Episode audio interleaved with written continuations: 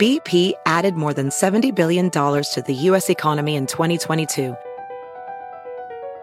Investments like acquiring America's largest biogas producer, Archaea Energy, and starting up new infrastructure in the Gulf of Mexico. It's and, not or. See what doing both means for energy nationwide at bp.com slash investing in America. VR training platforms, like the one developed by Fundamental VR and Orbis International, are helping surgeons train over and over before operating on real patients. As you practice each skill, the muscle memory starts to develop. Learn more at meta.com slash metaverse impact. It's Friday, July 22nd, 2016, and you're listening to Inquiring Minds. I'm Indre Viskontas. And I'm Kishore Hari. Each week, we bring you a new in depth exploration of the space where science, politics, and society collide. We endeavor to find out what's true, what's left to discover, and why it all matters.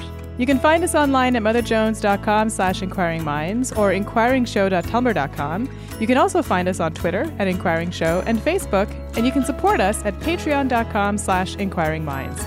You can also subscribe to the show on iTunes or any other podcasting app.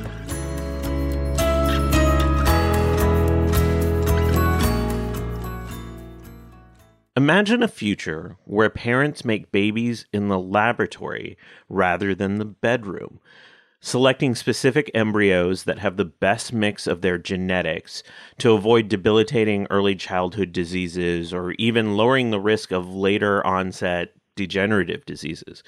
It sounds a little bit like science fiction, but many of the technologies that will allow this to happen already exist. That's why our guest this week predicts that future will be here in as little as 20 years. Hank Greely is a professor of law at Stanford University. And if you thought a lawyer is sort of a weird choice for this show, I did too, but Hank is specializes in the ethical, legal, and social issues that arise from advances in biosciences, particularly from genetics, neuroscience, and human stem cell research. I stumbled on Hank years ago because he specializes in the intersection of neuroscience and the law, but he's the author of a new book out now called The End of Sex and the Future of Human Reproduction, and I could not resist hearing his prognostications on this show. What do you think about the idea of human reproduction moving out of the bedroom and into the laboratory? You know, of many of the topics that we cover on this show, I feel like this one really is at the intersection of science and policymaking. I think the cultural shift that could happen if you don't need to have sex to make babies you know, I mean, there are obviously you already don't need to do that. I mean, you can, you know, there there are methods of doing it, but not even to need a person of the other sex. I mean, you know, we're talking about, you know, essentially creating an embryo from cells in your body that aren't eggs and sperm. it would fundamentally change so many things about our society, and it's like, you know, it's it's kind of mind blowing to imagine a world in which you can choose exactly when you're going to have a child and how many and what kind and all of that kind of stuff. And the you know responsibility that comes with that choice uh, and also the freedom. But you know the, the kind of societal consequences could be really you know um, mind boggling it's enormous and i put myself into this into the situation of rewinding the clock to when I had a kid and seeing would I make this choice? Would I go for the laboratory model? And I have to admit, if the future he laid out uh, could become a reality, I would do it. I would do it for all of the practical reasons, none of the science fiction, you know, Gattaca type reasons, but for the certainty um, that existed of avoiding certain uh, diseases that are fatal uh, that come up in one to you know around one percent of pregnancies right now. Yeah, and I don't know that I would have had a child when I did if it wasn't for the notion of a biological clock. I probably would have put it off even longer. And even now, I regret having put it off that long because now I realize that you know my life is finite and I only have a certain number of years left with my son. I know that sounds, you know, kind of weird, but uh, you know, I wish I had had more time with him already. and he's only two. I mean, maybe maybe I'll change my mind a few years from now, but I don't know that I would have made that same choice never having had the kid. I, I don't know. It, it it really is something that I feel will fundamentally shift how we think about making and starting and having families. You know, both of us are going to be in deep trouble when our kids finally grow up to the point where they listen to our show, right? Oh, they'll be so much more into other things by then. I mean, think about it 20 to 40 years from now, which is the time span that we're talking about, you know, eh, the world would be so different, I think. But let, let's let's talk about that uh, at the end of the interview. So, with that, let's take a short break and we'll be back with my interview with Hank Greely. This episode is sponsored by Magoosh. Magoosh provides online test prep for the GRE, GMAT, LSAT, SAT, ACT, TOEFL, and Praxis. It can be hard to find the time and money to prepare for standardized tests. Magoosh offers a better solution affordable and effective test prep that is 100% online. Can log in anytime, anywhere on your computer, tablet, or phone to study when you want, where you want. If you get stuck on a problem or concept, Magoosh offers friendly email help from their team of expert tutors. Magoosh's complete test prep starts at under $100 and they guarantee you will improve your score or they'll give you your money back. Join the one and a half million students who have chosen Magoosh. Go to magoosh.com, that's M A G O O S H.com right now, and get 20% off with code MINDS, M I N D S, at checkout. Thanks, Magoosh, for supporting Inquiring Minds. Magoosh, prep smart, go far, enjoy the ride.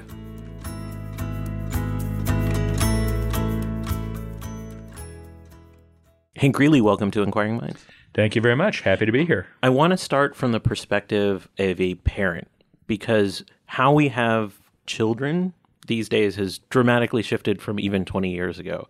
When I had a child, I initially thought, oh, it's going to be this romantic notion. We'll have sex, we'll get pregnant, and then we'll have a baby. It didn't work out that way. I had to go through a series of conversations once my wife got pregnant. And it indicated that how we think about reproduction is probably shifting. Do you see it that way as well?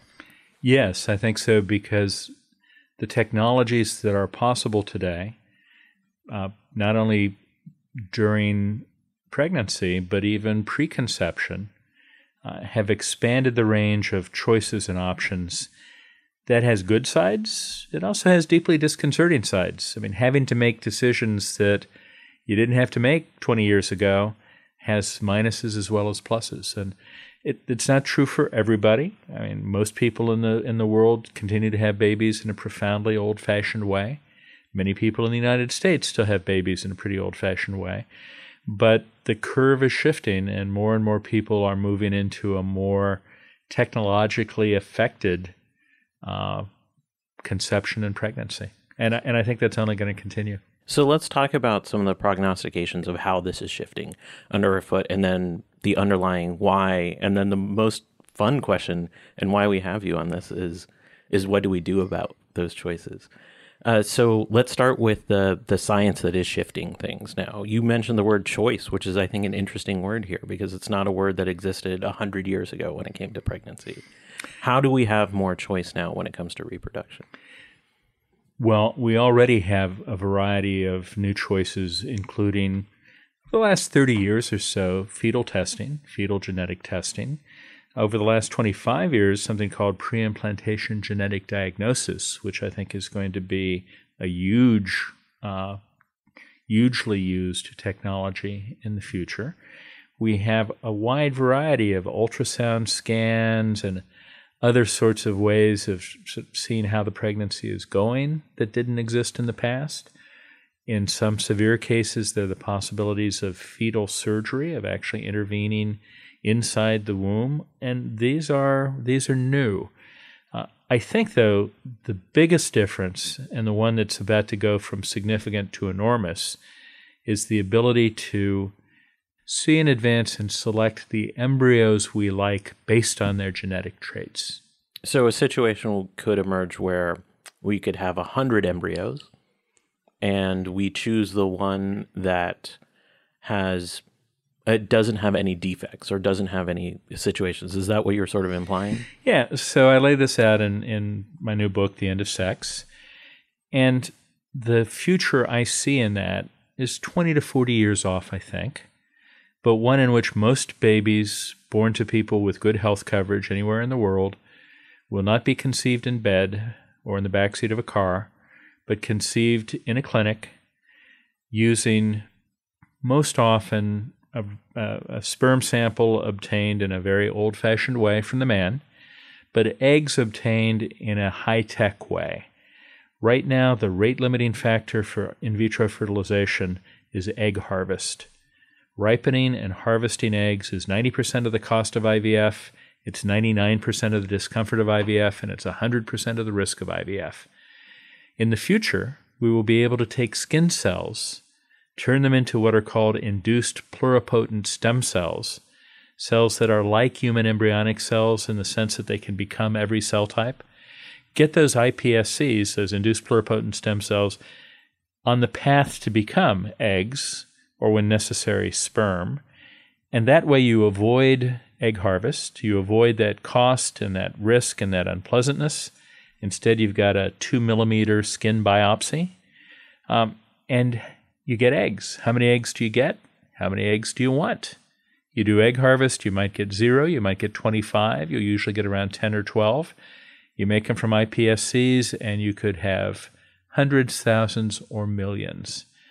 My my expectation is people will make about 100 embryos, and then each one of those 100 embryos will receive whole genome sequencing through preimplantation genetic diagnosis, which has been around for 25 years. Most people s- still haven't heard of this. They think it's science fiction.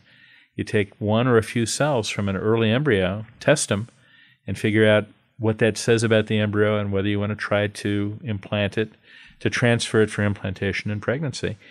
You'll get whole genome sequence on all 100. The parents will be asked, What do you want to know about them? And based on the information that they get, will be asked, Which ones do you want? But they will not be getting a perfect baby.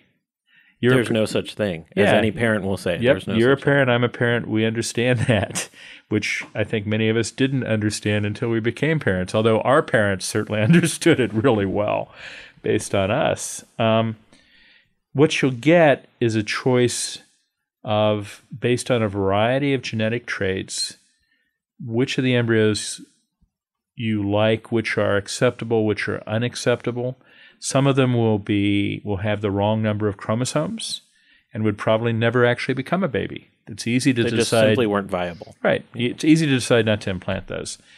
Others would have a serious disease, say three copies of chromosome 18, which is uh, a nasty trisomy 18. You wouldn't use that. For many, though, for most of them, you're going to be in this, I think, very difficult situation where well, this one has neither of these remaining 10 have any serious, powerful genetic disease. This one's got a somewhat higher risk of schizophrenia, but a lower risk of diabetes. This one's got a lower risk of schizophrenia, but a higher risk of Alzheimer's disease. And by the way, it's going to be a tall girl with dark hair. This one is at somewhat higher risk for colon cancer, at somewhat lower risk for breast cancer, at somewhat higher risk for heart disease, looks like has a chance to be a 75% chance of being in the top half in musical ability. So, what are you going to do with all those decisions? It will make life more difficult in a sense because it's giving you more decisions to make on things that are hard to balance out and against each other. These are difficult choices. Let, us unpack something for a second. Sure. First of all, everything you mentioned, that entire process, utilizes technologies that exist but just aren't mature enough. Like the idea of IPS cells, we've discussed on this podcast many times. It's won a Nobel Prize for that work. Right. And the idea of land uh, world land speed record time. exactly. Shinya got that Nobel, I think, five years after he did the work. Well, we'll see if, Je- if Jennifer Doudna beats him. Um, the uh, but the idea of human whole human genome testing has existed. Yeah. So you're not prognosticating new technologies. You're just you're you're suggesting that they're going to mature. So there there are just a couple of cha- a couple of advances and only one real change on the whole genome sequencing. uh, that's already been done with single cells from human embryos, the price needs to keep going down. But the price has fallen a thousandfold in just a few years. It's it's it's not going to get to zero, but it will get, I think, in the 20 to 40 years I'm allowing, cheap enough. iPSCs, making uh, iPSCs is now pretty much routine. Differentiating them the way you want is not, but it's getting there. There was an article just yesterday about a new Stanford paper on success. This was with embryonic stem cells, not induced pluripotent, but getting pure samples of 12 different cell types. Um, there is so much interest in iPSCs for so many reasons that we are going to understand them better. Making the jump to gametes is a jump, but it's already been made in mice. There have been mouse pups born from both eggs and sperm derived from mouse both embryonic and induced pluripotent stem cells. There have been human primordial gametocytes made from this. No one has yet gone to the human final egg and sperm, but I don't see any reason to think You don't see won't. a, a scientific reason. Yeah, but- we're going to come to the Yeah, other yeah, side yeah. of that. But but you know, science biology is complicated, and it's it's one of the reasons I love it. It's a lot like law. You can never be completely certain.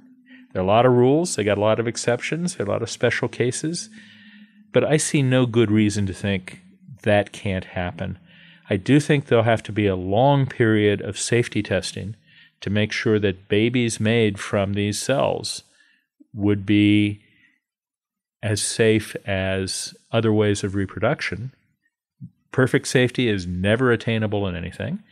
But so I think there will be work. The other twist, and this is sort of a side issue in the book that would require another jump, I think we will be able to take skin cells from men and make them into sperm, but also make them into eggs, and skin cells from women and make them into not only eggs, but sperm.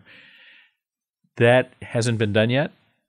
It's a little tricky, especially when you want to have a, a sperm made from a woman that allows a boy to be born because you'd need to add a Y chromosome somewhere.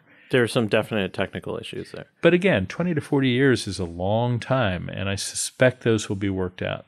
So I want to uh, unpack what you said earlier even further. This idea of it being technically feasible, uh, we can accept.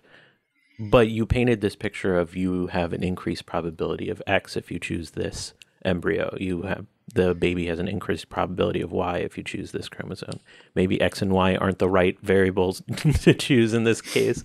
uh, but you paint in a picture of ambiguity Yeah. which seems to fly in the face of the idea of that this will become reality. So I think one of the challenges for this will be to get real people to live with and deal with ambiguity. We do it all the time, particularly in medicine, we do it all the time, but we don't like to think about it. You know, when our doctor says this will work, we want to believe it, even though our doctor knows, and at some level we know it's a probabilistic assessment. Um, I do think what will attract parents first and most will be the more certain things. So there are about 6,000 early onset genetic diseases that are almost all nasty. Happily, they're almost all rare. But if you take 6,000 diseases and you add them up, them, yeah. you get 1 or 2% of births. And you're talking about stuff like Tay Sachs. and- Tay Sachs disease, um, trisomies 13 and 18. For some people, trisomy 21. Others would say that's not so bad. Uh, in a lot of cases, alpha or beta thalassemia, and and You're- 5,000 others that whose names neither one of us has ever ever heard of. And this categorization, a lot of these diseases, beyond being nasty, are a lot of them are fatal. Yes. They're fatal, they're or extremely disabling, or in some cases both. I think Tay Sachs is one of the worst imaginable diseases. Healthy children are born, and over a few years, their brains turn to mush. So you see retrogression leading inevitably to death by about four or five, if not earlier. Each one of these diseases is relatively rare, but you add them up, and any any birth has a one to two percent chance of this.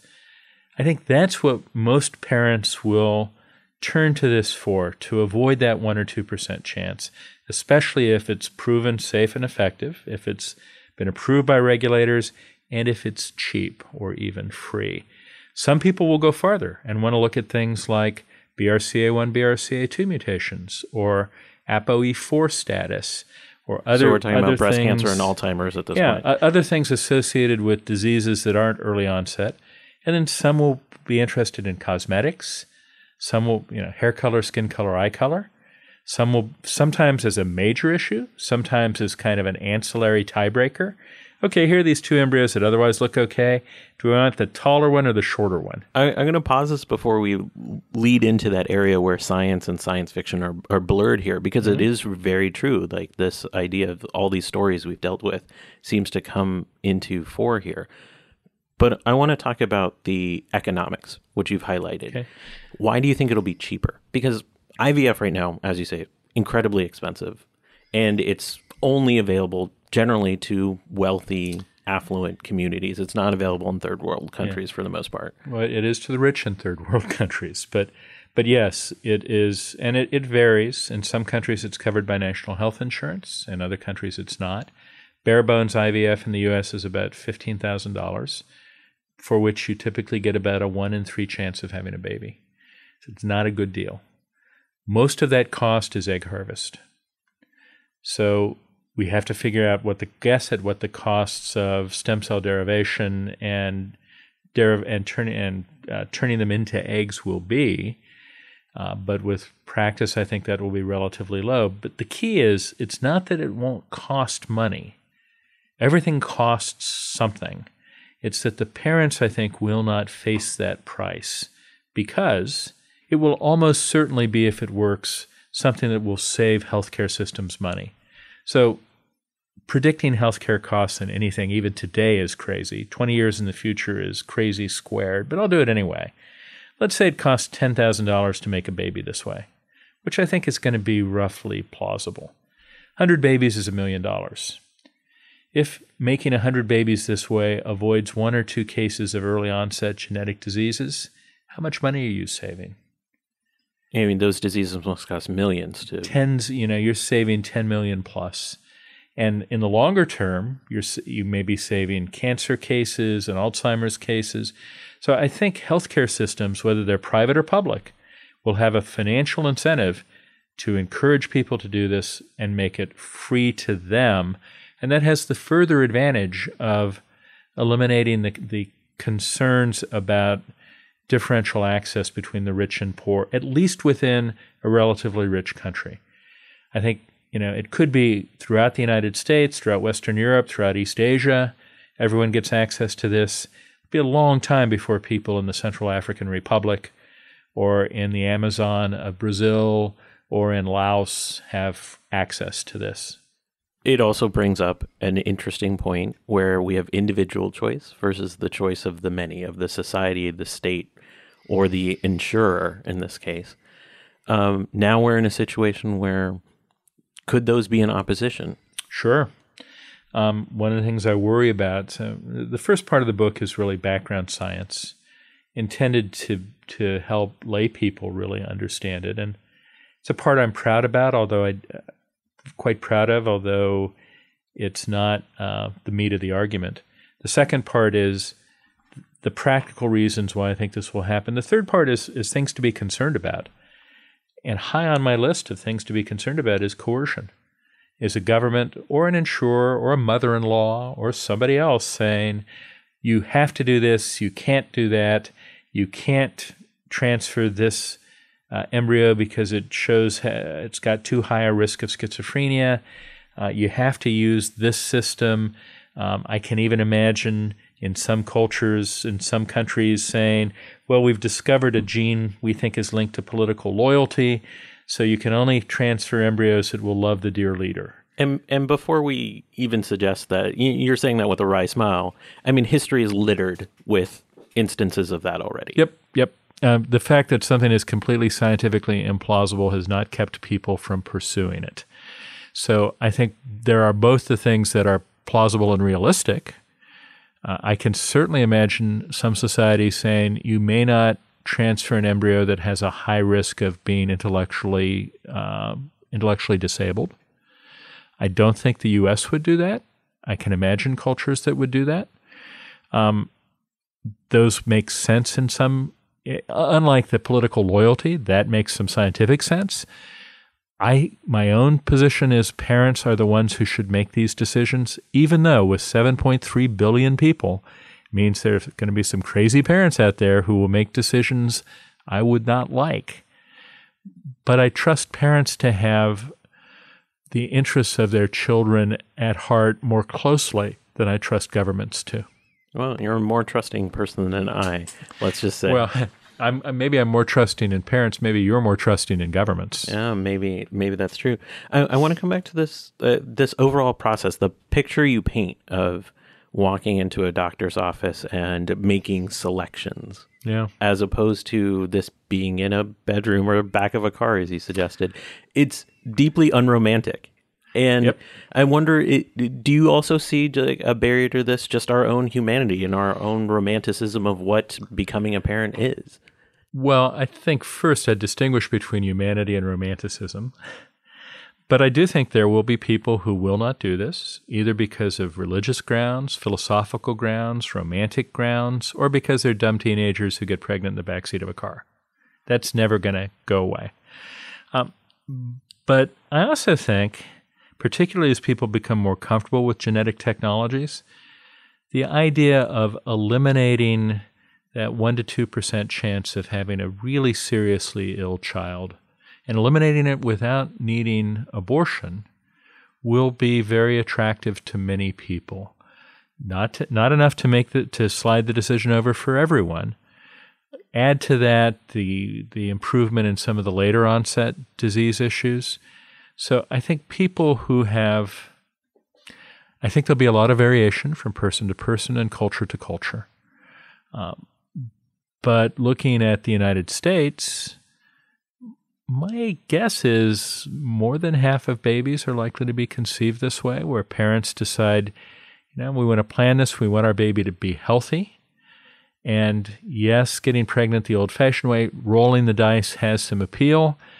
But in so many other areas of my life, I do not just roll the dice, I prepare. I look, I try to figure out what the pluses and minuses are and try to make the right decision.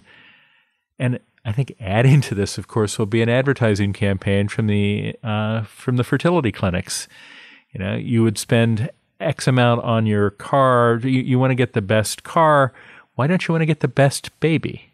Now, those will be deeply disconcerting because they will undoubtedly be overhyped and exaggerated. I was disconcerted by the 3D rendition of ultrasound picture that I have of my child. Yes, now. so, I'm, I'm old enough this that, is a that my- level up. Yeah, I'm old, I'm old enough that my kids look like weather uh, radar, but uh, I know what you mean. Um, but I think, yeah, there will be people who will never do this for whatever set of reasons, and I hope they continue to be allowed to never do this. There will also be early adopters who jump into it probably too early, who go to clinics, unapproved clinics in foreign countries before the FDA approves this. And there'll be the great mass in between who slowly gets comfortable with it, and, and many of whom decide avoiding these risks to my future children is worth taking a little romance out of making babies. I want to come to that philosophical position. We've had a long-standing conversation on abortion here in the United States that seemingly hasn't progressed in either direction very much in the last 20 years. Do you see people on either side of that having philosophical objections to this in mass? Because the way you sort of framed it is that the philosoph- the philosophical objectors may not be a majority. I don't think there'll be a majority, but I also think they will not be easily uh, pigeonholed. I think there'll be people on both the left and the right, on both the pro choice and the pro life, as they, they describe themselves, sides, who are opposed to this and those who are in favor. The U.S. is such a, I was about to say bizarre, but let me just say unusual and fascinating country. We have one of the strongest anti abortion movements in the world. We also have the least regulated assisted reproductive industry in the world. That's odd. The Vatican doesn't like IVF. Pro life people should not like IVF because it makes embryos that end up not getting used. And yet there's been no political effort to stop IVF in the US. And I think it's a combination of a deep libertarian sense that, damn it, parents should be able to do what they want with their kids, coupled with the fact that this is giving people healthy children. And everybody on both sides wants people who want children to have healthy children. So I think the politics of this in the US will be generally favorable. I can certainly imagine some states saying, well, you can do this for serious diseases, but you can't do it for eye color, or you can't do it for boy or girl, or you can't do it for IQ. But I also suspect there'll be states that say you do it for anything. And reproductive tourism already exists and can get much more extensive both within the United States and between different countries. So, mentioning reproductive tourism, do you see the U.S. being the adopter of this, the early adopter of something like this, or are there other cultures that are much more suited to this kind of So leap forward? I think that's going to be really interesting to watch. There are ways in which the U.S. is likely to be an early adopter. We're relatively comfortable with technology. We're relatively comfortable with people paying out of pocket for medical care. And although I think in the long run it'll be free for everybody, in the early cases it will be people paying for it. On the other hand, I think there are cultures where embryos are much less cherished or where far fewer people put a high moral status on embryos and where improving public health often will take precedence over parental wishes. Part of me thinks it'll be East Asia that adopts first. Part of me thinks it's the US. I guess my balanced view is it'll be bits and pieces, neck and neck between those, with some US states being very, very uh, early adopters, some East Asian areas being early adopters, and others lagging behind. I think Latin America, for example, is likely to be a slower adopter because Catholicism and anti abortion uh, issues are much stronger there. Germany, because of their history with Nazi, terrible Nazi abuses of eugenics, is likely to be a slower adopter. So I think there will be cultural changes.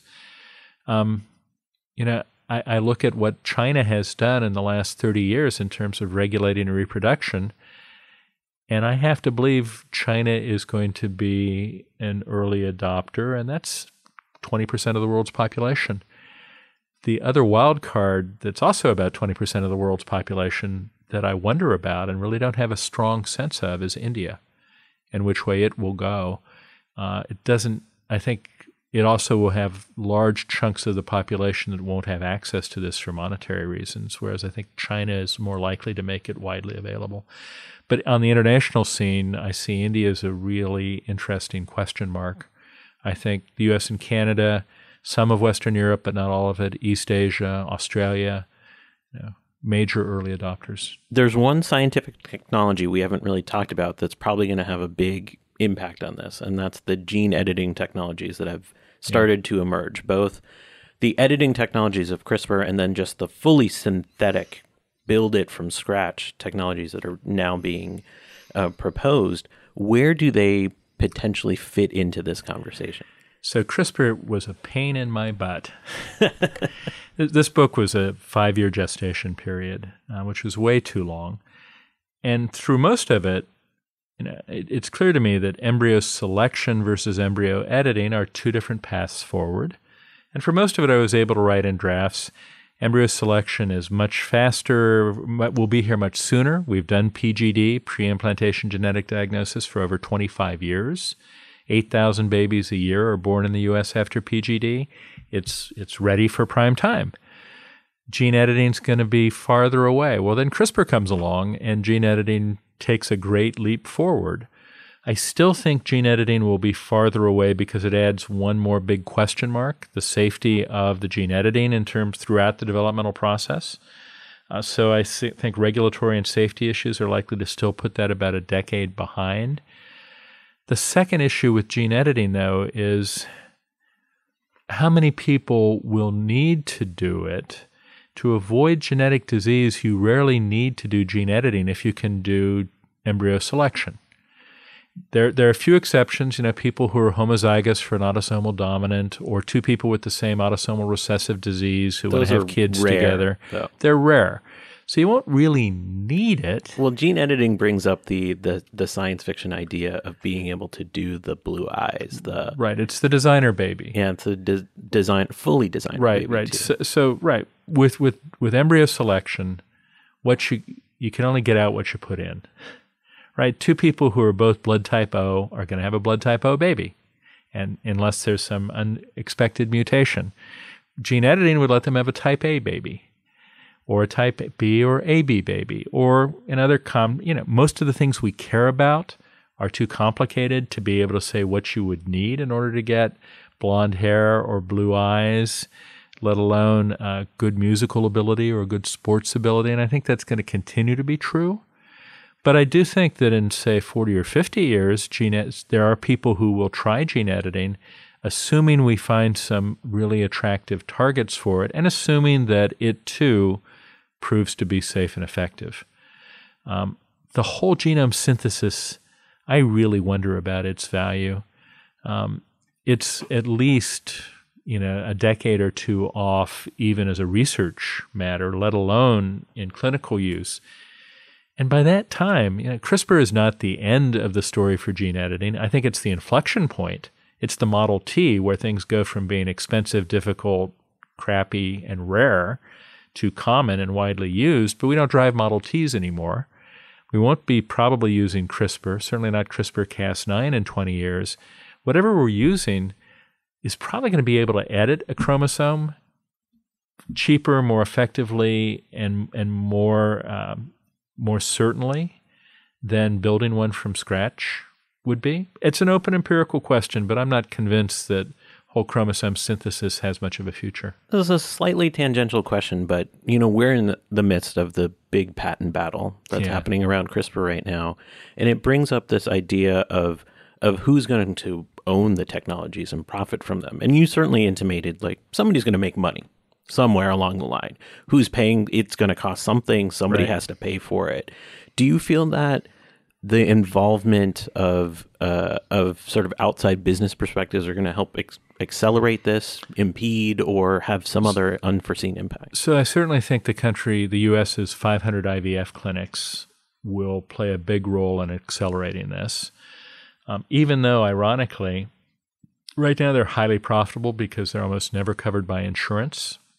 This, I think, would bring them into insurance coverage, which would cut their per person profit but it would expand their market from 160,000 people to 3 million people, more or less.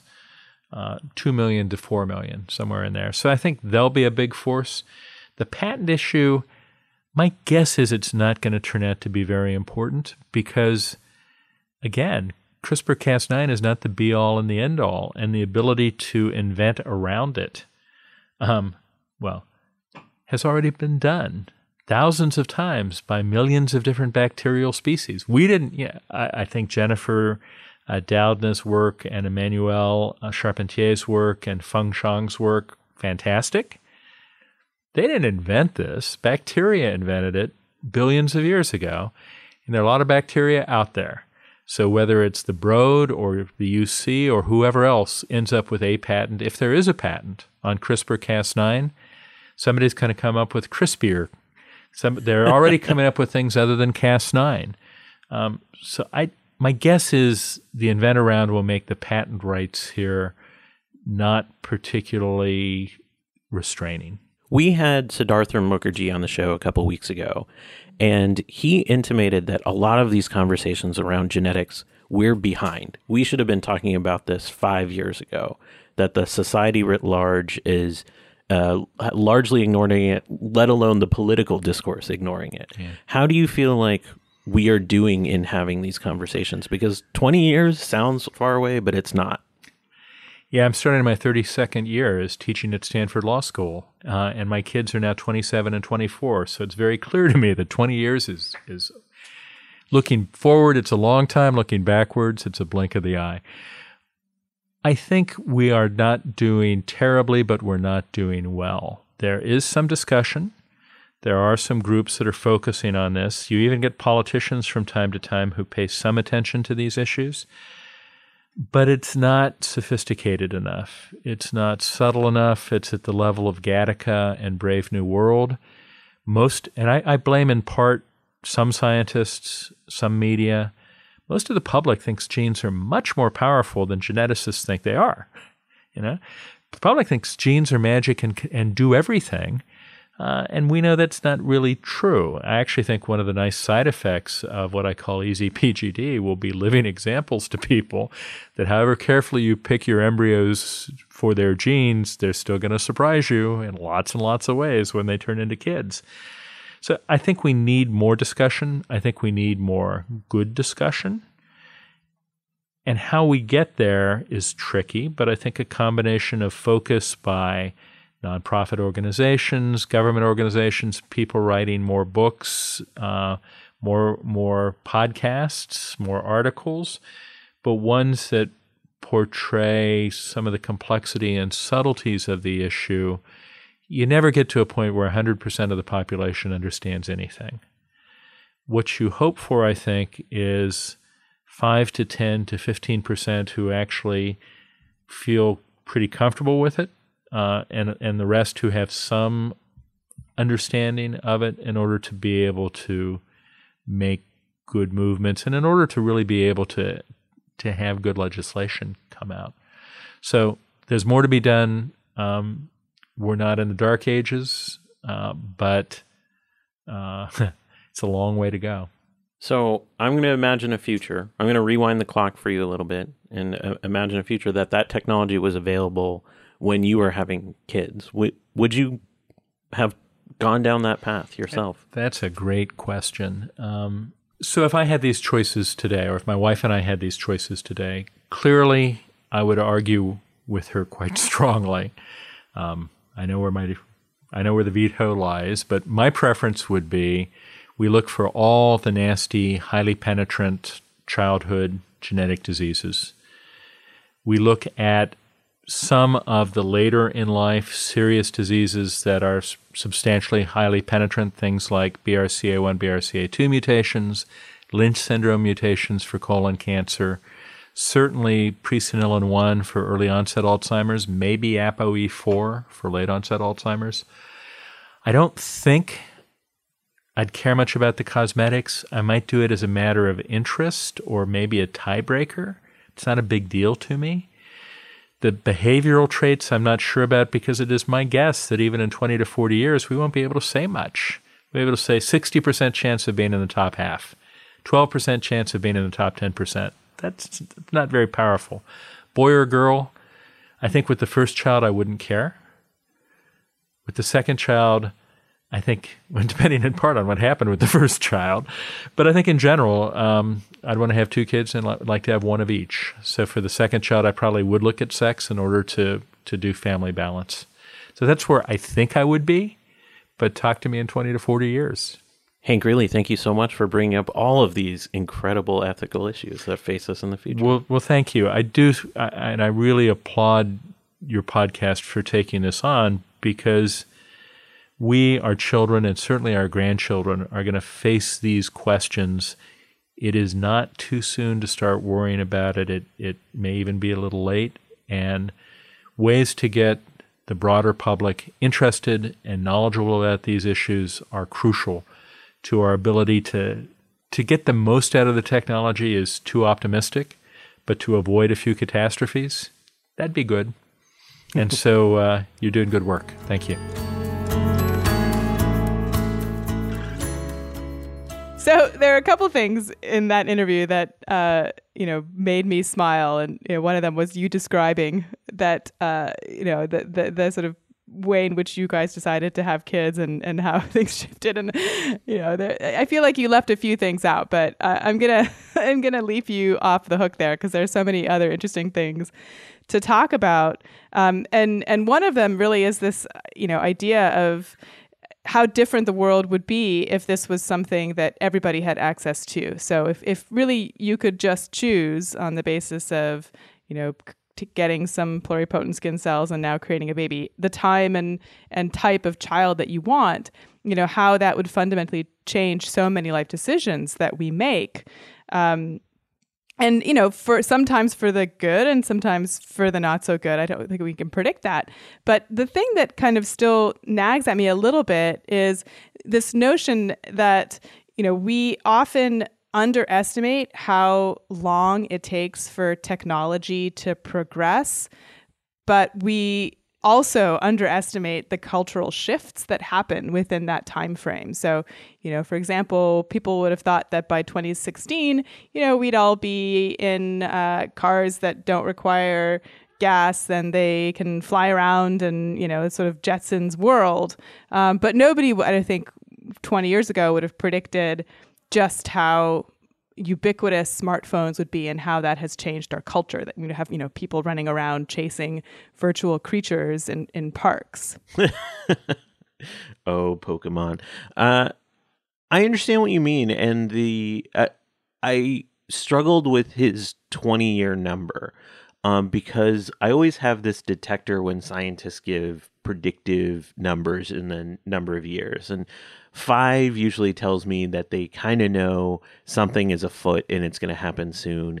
10 usually is my code word for they have no idea when it's going to happen. And then so when I heard 20, I was like, what does that mean? But what really spoke to me about this becoming a reality that I was not expecting is when he sat down and started doing the math with me about the cost of having a kid with Tay Sachs or one of those other debilitating diseases versus the economics of these technologies if they go forward like we expect. And if there's one thing that's more predictable than what technology has emerged, you know, we don't have our hover cars, as you said. We do know that the technology that has emerged has reduced in cost significantly over that period of time. And I think that's a more predictable curve for us to look at. So if that economic price goes down so much, we're going to save millions upon millions of dollars per avoidance of, of these diseases. And I think that's a really strong argument. It's a clinical argument, but it's isn't it a really strong argument? Yeah, I totally agree. The money question is a big one. And there's also though this this other side to it, which is, you know, if you eliminate any children that have uh, genetic disorders, that still has a huge impact on society. And I've heard parents argue, who uh, uh, you know, especially uh, advocates for individuals with uh, different disabilities, that there is a benefit to having um, people in society that have certain disabilities to the entire society because it helps us understand empathy and we can learn um, from these individuals and so forth. And certainly there will still be people who will be injured, obviously, um, and have, you know, still will still have suffering um, from that perspective. So here we're really talking about just eliminating genetic disorders. But I can't help but think about just you know the kind of one step forward. I mean maybe you're right. Maybe maybe this will be entirely or almost entirely limited to genetic disorders. Um, but i already feel like in terms of how ivf is used um, you know we have people who are able to have children later in life and so choosing to do so uh, because it's because it's it's available to them um, not necessarily because it's the right decision for society, which I- I'm not saying it is or it isn't. The issue of parents being able to have kids is has an inertia that's hard to avoid and this makes it even easier than IVF. And I agree with Hank's assertion that that is going to uh, give this momentum that's going to be hard to argue with. Uh, but I am still very skeptical that this is a reality we're going to see. And i and you could hear my bias in the question that i asked. Like i don't feel like a lot of conversations regarding reproductive rights have moved at all in the last 20 years. And i think that's indicative of how slow the conversation around how we reproduce moves given the emotional ties that exist um, in this arena so I have a really hard time actually seeing this happen, even though I think the arguments to it happening are strong from the economic and science side. Yeah, I, I agree. You know, and I I still am very skeptical of the you know science and technology leap, as I mentioned, um, sort of at, at the top of our conversation here, where you know I, I really don't think in 20 years we will be able to create a sperm and an egg and a you know viable embryo and ultimately a child from uh, one individual's skin cells. I, I, just I, I don't think we're gonna we can get there in 20 years. 40 years, maybe, but certainly not 20 years. But I still think that it's it's worth thinking about what this kind of a shift is is having, you know, with the effect that it's having uh, on the way in which we, uh, you know, decide make sort of major life choices. Um, and of course, the whole idea of a family unit is shifting in a lot of places, um, and you know that that is often a good thing for society in the sense that um, you can have you know families that are more inclusive and and and so forth and and give people opportunities. But you know it also yeah it will it will have an impact on our culture i think uh, even if the technology isn't uh, quite there all the way um, because i think already just the opportunity to have uh, children later in life through ivf is changing uh, culture in ways that maybe we wouldn't have thought about 30 40 years ago so I'll ask you the same question I ended with Hank. If you had the chance to use this type of technology, would you have done it? Uh, you know, I probably would have done it at a time in which I wanted to have a baby, uh, because the the part that I find annoying is the in- uncertainty. You know, trying and, and not knowing is it going to be this month? Is it going to be next month? Is it going to be the month after that? I mean, I'm very much a planner. You know, I have a, an active career, and I want to know exactly when I can slate in a maternity leave and and all the other aspects of of having kids. And you know, sometimes I I envy my friends who have, uh, you know, IVF, not obviously because they had to go that route uh, because they were having trouble conceiving. Without the intervention, that part is really difficult and, and involves a lot of suffering. Um, but then once they have, you know, a series of embryos, they can just decide, okay, you know, let's try now uh, for the next implant. And I know the implantation success rate isn't 100%. It's far, far from it, uh, but it still feels like you have more control um, than someone who is, you know, just having sex.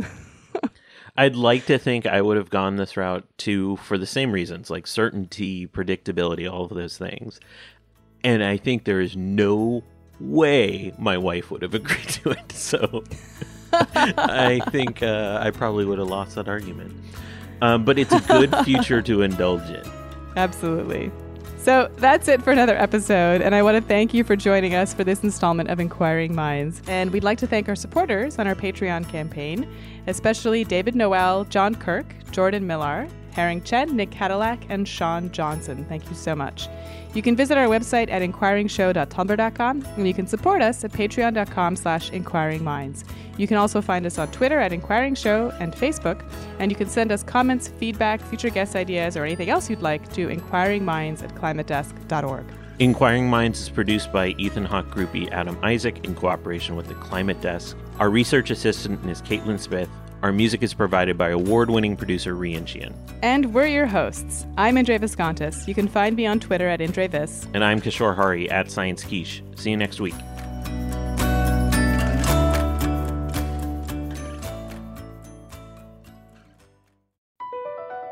BP added more than $70 billion to the U.S. economy in 2022 by making investments from coast to coast Investments like building charging hubs for fleets of electric buses in California and starting up new infrastructure in the Gulf of Mexico. It's and, not or. See what doing both means for energy nationwide at bp.com slash investing in America.